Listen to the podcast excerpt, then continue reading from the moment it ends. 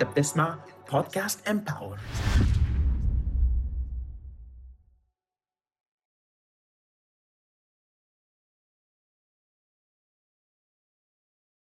دايما لما بتسأل إيه أهم نصيحة ممكن تديهاني كشخص هياخد step في career جديدة غير ال career الأساسي بتاعه؟ كانت إجابتي دايما تكون إن أنت وأنت بتعمل ال switch ما تعملش switch مفاجئ لازم تاخدها بالهداوة. أهلا بيكم في حلقة جديدة من بودكاست ذا سمارت دانس طريقك المختصر للنجاح. الحلقة دي هي تكملة الموضوع إزاي تنوع مصادر دخلك. كنا اتكلمنا عن ليه تاخد الخطوة دي وإيه الادفانتجز بتاعتها.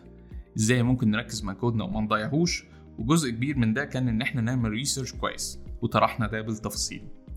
أول حاجة هنبتدي فيها النهاردة هي ال ideal traits أو الصفات اللي المفروض تكون في ال side career الخاص بيك. دايما لما بتسأل إيه أهم نصيحة ممكن تديهاني كشخص هياخد step في career جديدة غير ال career الأساسي بتاعه؟ كانت إجابتي دايما تكون إن أنت وأنت بتعمل ال switch ما تعملش switch مفاجئ. لازم تاخدها بالهداوة. when navigating between career paths move gently. بمعنى إنك ما تصحاش في يوم وتقول أنا هسيب ماجستيري أو هستقيل من تكليفي أو هبيع عيادتي وأبتدي مشروع كذا. في فرق بين ال risk اللي ممكن أي حد فينا ياخده وال calculated risk اللي الناس اللي فاهمة بتعمله. بمعنى إن أنا هبتدي أجرب واحدة واحدة بعد ما أعمل ال plan بتاعتي. بدل ما أنزل خمس أيام العيادة هcancel shift وأذاكر أو أشتغل فيه. لو عندي وقت ضايع في التكليف هستغله. لو متاح إني أجل ترم في الماجستير هعمل كده. عشان يبقى ال risk اللي انت واخده calculated أو محسوب. طيب بناء على الاستراتيجية دي مش ممكن يبقى في صفات معينة أنا أفضل إنها تكون موجودة في ال career دي؟ آه وفي وهغششها لك. هما خمس صفات. أولا إن الشغلانة دي تكون ب flexible working hours يعني تقدر تشتغلها وقت ما تحب وتنظمها على حسب جدولك سواء أنت طالب أو في العيادة أو في التكليف.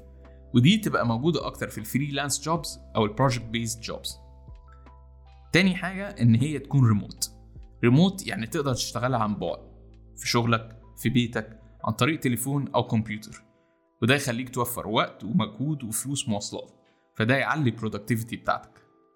تالت صفة هتبقى إن المهنة دي يبقى فيها minimum monetary investment. يعني أنا مش هحتاج أستثمر فيها فلوس كتيرة عشان أبتدي فيها شغل. هديكم مثال ن contrast بيه أنا عشان أبقى طبيب أسنان محتاج أستثمر قد إيه فلوس؟ أولا عندنا cost التعليم وده مش رخيص سواء أنت اتعلمت في جامعة حكومية أو دفعت مصاريف كبيرة في جامعة خاصة أو أهلية. عندك تكلفة الكتب والملازم وال instruments وال materials وال devices اللي أنت اشتريتها على مر السنين إلى آخره. بعد التخرج عندك cost ال training سواء كانت كورسز أو diplomas أو حتى تكلفة الامتياز في جامعة خاصة. ثم انت أو انت هتفتحوا عيادة. فيعني average عيادة متوسطة في مكان متوسط عشان نجهزها كويس ممكن تكلفنا قد إيه؟ ما بين 100 ل 150 ألف. غير ال running cost من إيجار وكهرباء ومرتبات إلى آخره. رقم مخيف تم دفعه عشان تنتقل من طالب طب أسنان إلى طبيب أسنان. رقم أنا الصراحة مش عايز أحسبه. ن contrast ده بقى ب graphic designer أو marketer self educated سواء ب free courses أو paid وهتشتغل أو هيشتغل على لابتوب أو كمبيوتر متوسط بتكلفة 25 ألف جنيه. هو أو هي دفعوا إيه وأنت دفعت إيه. usually بعد ما بنتخرج بتبقى الموارد المالية العائلية مستنزفة حبتين. فلازم ال side career اللي هبدأه ما يطلبش مني مصاريف تقيلة عشان أبتدي. وده ملوش علاقة بالمردود المالي بتاعه على فكرة. الصفة الرابعة إنها تبقى easy to learn سهل إني أتعلمها. وده مش معناها صعوبة استيعاب المعلومات لأن دي بتفرق على حسب قدرتك وحبك للي أنت بتتعلمه. أنا قصدي إن يبقى ليها resources كتيرة عشان تتعلمها سواء online for free أو أصدقائك slash معارفك. أو حتى لو ليها كورسز تبقى تكلفتها بسيطة فده يشجعك إنك تتعلمها. الصفة الأخيرة لل side career بتاعي إن ما يبقاش فيه market barriers يعني حاجة تعيقني إني أخش ال market وأشتغل على طول. تاني ناخد مثال عشان ن contrast بيه. إيه اللي يمنع أي شخص إنه يفتح عيادة ويشتغل طبيب أسنان؟ قانونيا تصريح مزاولة المهنة اللي أنت مش هتاخده قبل ما تنهي دراستك وتتخرج من كلية طب الأسنان وتقضي سنة امتياز كمان. طب إيه اللي يمنعني أنا كطارق إني أشتغل copywriter ولا حاجة. لو أنا شاطر هلاقي شغل. لو عندي experience و portfolio حلو هلاقي شغل حلو. لكن مفيش market barrier يمنعني إني أخش السوق على طول. كده نبقى إحنا كملنا الخمس صفات بتاعتنا. مش شرط إن الخمس شروط دي تبقى موجودة في الحاجة اللي أنت حابب تعملها. أنا مثلا Certified Health Care Management Professional. لو فكرت فيها ك health care management مش هتلاقي ولا واحدة في الصفات دي بت apply عليه لكن ده guide مبدئي كويس يساعدك إنك تبتدي new career while being a dentist. طب نيجي بقى للحتة ال juicy قوي في الحلقة على رأي ال food bloggers إيه الحاجات اللي ممكن أعملها؟ خلينا نقسمهم لثلاثه categories بس ال categories دولت مش exclusive يعني في حاجات ممكن تبقى في أكتر من فئة. نبتدي بأول category وهو ال medical. إيه الحاجات اللي ممكن أشتغلها في ال medical field وأكون طبيب أسنان في نفس الوقت؟ أولها وأكثرها شهره هي ال health care management أو الإدارة الطبية.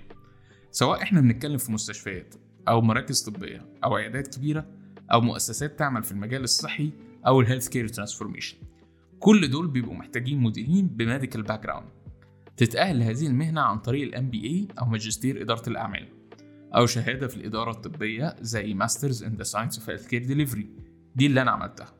أو hospital management دبلومة من ال AUC في أماكن كتيرة ممكن تتعلم فيها.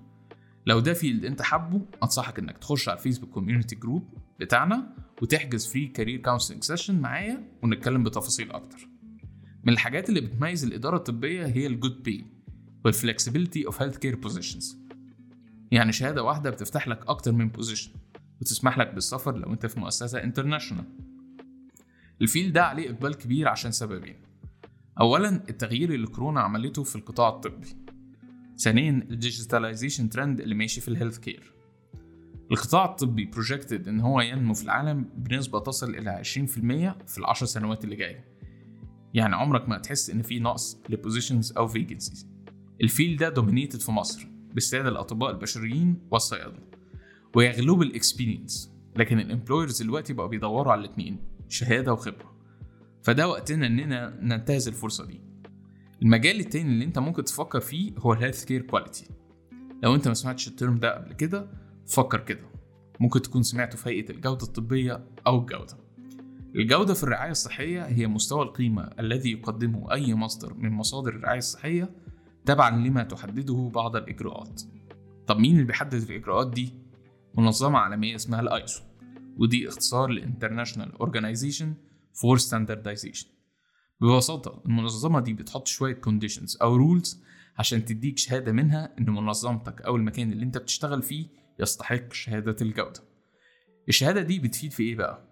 أولا ممكن تبقى شرط عشان المنظمة دي تشتغل أصلا أو بتاخدها عشان تزيد قيمة خدماتها أو منتجاتها إلى الأعلى أو ممكن يبقى سبب بسيط زي البرستيج. ال staff اللي involved عشان مقدم الرعاية الصحية يحصل على شهادة الأيزو بيبقى اسمهم Health Care Quality Specialist وغالبا بيبقى معاهم شهادة اسمها CPHQ Certified Professional in Healthcare Quality أو شهادة تانية اسمها TQM Total Quality Management. ال field ده مطلوب جدا. ليه علاقة قوية بالورقيات والتنظيم. ومناسب لأي حد بيدور على عمل صباحي مش demanding لكن نخلي بالنا إن هو فيه تفاصيل كتيرة جدا. في المستقبل هستضيف صديق عزيز عليا ممكن يكلمنا أكتر عن ال career option ده. ال option التالت عندنا هو ال infection control specialist وده مطلوب جدا في المستشفيات. أشهر شهادة في الفيل ده اسمها اي سي أو Certification in Infection Prevention and Control وبيقدمها ال CBIC Certification Board of Infection Control and Epidemiology. ما نقدرش ننسى ال Public Health Care Specialists اللي عندهم شهادات لا يمكن حصرها وبسهولة ممكن ناخدها بمنحة كاملة. ميزة ال Public Health Specialist إن هما ممكن يشتغلوا في International Organizations زي ال WHO وال UN وعايزكم كده من باب الفضول تعملوا research بسيط على ال salary بتاعت ال starting positions في الاتنين دولت. نصيحة بس يعني خلي بالكم الصدمة. لأن الأرقام اللي أنتوا هتشوفوها دي هي أرقام ما شافتهاش دكاترة بقالهم 10 سنين بيشتغلوا في المهنة. ال fields اللي هتكلم عليها دلوقتي هي تبع field بيكبر يوم عن يوم عالميا وعليه طلب مهول وهو ال biomedical informatics. وده مجال بيجمع الطب مع تكنولوجيا المعلومات وتحليل البيانات. The intersection of healthcare, information technology and data science. بنشوف applications ليه في ال health data analysis ال health statistics وال medical coding المجالات دي نادرة عالميا وابتدت تطلب حتى هنا في مصر ولأن هي نادرة فبتديك leverage و flexibility يعني إيه leverage؟ يعني نفوذ. يعني شغلك غالبا هيبقى ريموت وهتقبض كويس وبالدولار وممكن ينسوك طب الأسنان أصلا لأن دايما هيبقى عليك طلب.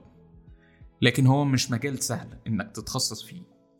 ميزة معظم المهن اللي اتكلمنا فيها دي إن هي salaried positions بتديك استقرار مالي وتسمح لك تاخد خبرات مختلفة وبتفتح لك سلم ترقيات.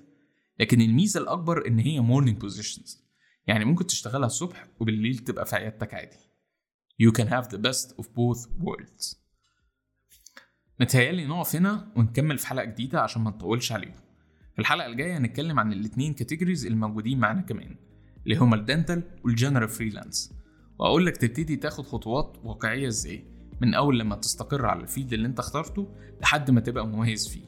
وال skills اللي هتساعدك سواء أنت أو أنت هتشتغلي في salary positions أو فريلانس وأخيرا أربع نصائح من واقع خبرتي كنت أتمنى إن حد يشاركهم معايا وأنا صغير. بنتمنى لكم دايما يوم سعيد ومستقبل أفضل.